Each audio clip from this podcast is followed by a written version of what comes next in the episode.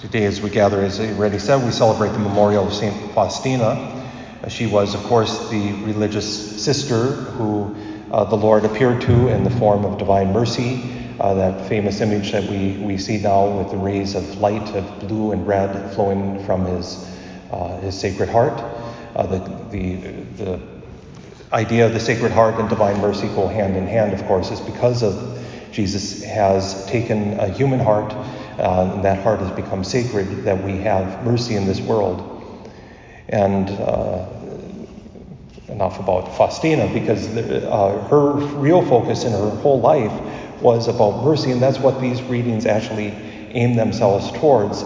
Even our first reading, as Paul is telling the Galatians, and of course Paul is a little peeved at the Galatians. Some of his letters he's more angry than he is anything else. Galatians is one of those. Somebody has come in and preached the gospel that is not the gospel, telling them that they have to follow the Jewish rules and rituals, and unless they do, they cannot have any share in Christ's life. And he's saying that's not the gospel. The gospel is Christ has freed us. In fact, as I was listening and knowing the gospel and knowing what I was going to share, the gospel comes down to one word, believe it or not, and that's mercy. Now, you might disagree with me and say, well, it's love, but love and mercy really are the same coin, different sides. Love is just having that goodwill of willing the good of another, but mercy adds a component, willing the good of another because they need it. Isn't that what the Lord has for us? That while we are sinners, as we hear, that God loves us. While we are still sinners, he died on the cross for us. That the Father chose to send the Son for us. If anyone is the Good Samaritan, in reality, it's Jesus. Completely other, completely different, yet completely the same. Jesus takes on humanity, and that ultimately is what connects the Samaritan and this Jewish man. They're both humans. They have some similarity, of course. Samaritans were in their not so distant past, about 500 and some years, were Jewish, and they married into the Gentile religions around them and diluted the faith they would be accused of. But the Samaritan wasn't tied up with the rules and rituals of the Jewish temple, like the Levite and the priest were. I'm not talking Catholic priests, they're talking, of course, Jewish priests. If they touched a body or even a body that was bleeding, they would become impure. They would not be able to offer sacrifice. The Samaritan wasn't concerned about that. He was concerned about the person in the ditch.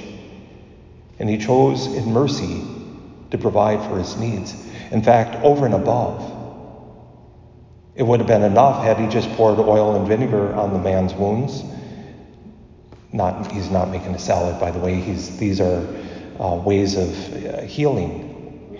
The wine, the vinegar, to cleanse it out, cleanse out the wound, and oil like a salve to kind of seal it from the air. That would have been enough. But instead, he puts it on his own beast of burden and takes him to Jericho the rest of the way, cares for him overnight, and tells the innkeeper, here's some money. If he needs more, I will pay it. That's love beyond love. That's mercy. It's that mercy that needs to mark our lives. Those of us associated with the parish and school most especially, we need to be people of mercy. Love is good. Mercy is better. Mercy goes beyond. And again, like I said, mercy is the gospel in a nutshell. When we live that mercy out, we live the gospel out. We stop living lies, perhaps, of there's another gospel that we can just earn salvation. No, God in his mercy gives us what we need. Or that somehow somebody else has to earn our love. No, we love because it's the right thing. We love because it's what they need to thrive. Imagine a world where everyone knows they're loved.